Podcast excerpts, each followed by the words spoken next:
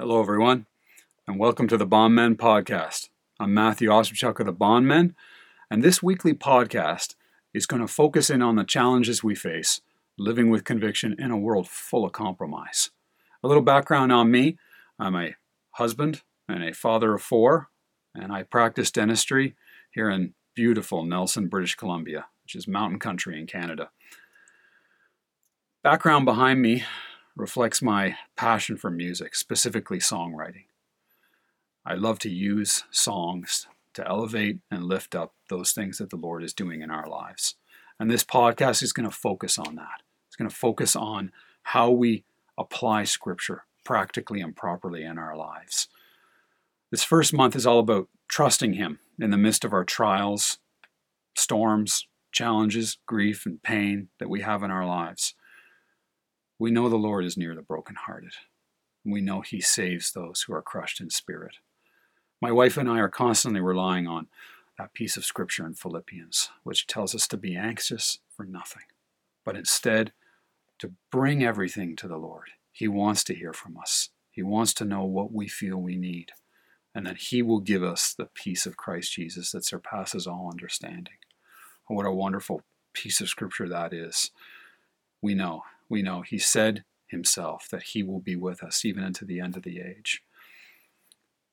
The Lord compares us amazingly in our faith and trust of him as a tree, a tree that plants itself near water and gets its roots right into the stream.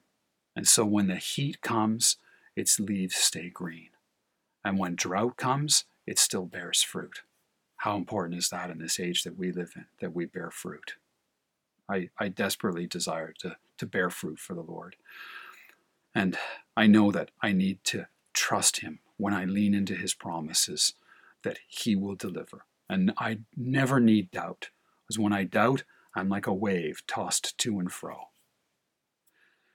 I, I love the story. I love the book of Daniel, but I specifically love the story of uh, Shadrach, Meshach, and Abednego.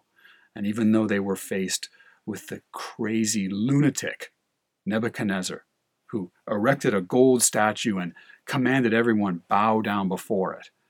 They knew if they wouldn't, it was certain death, and not a good death. In a hot furnace was what he had piped up for them.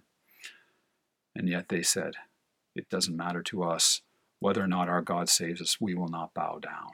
We will trust in him. What faith, what faith they had. We're we're called to consider it joy amongst our trials and our suffering because we know that suffering produces endurance. I, I constantly read Paul's allusions to himself as a, an athlete, as someone who's run a race. I can't wait to meet this man. He's, he's such an incredible disciple of the Lord. And he, he talks about the discipline that he had to have in his own faith he compares himself to an athlete.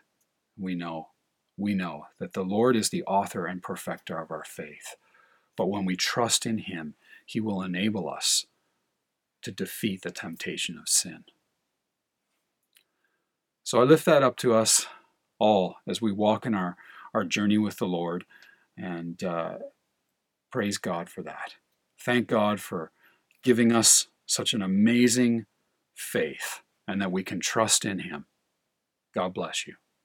Trust your Father in heaven.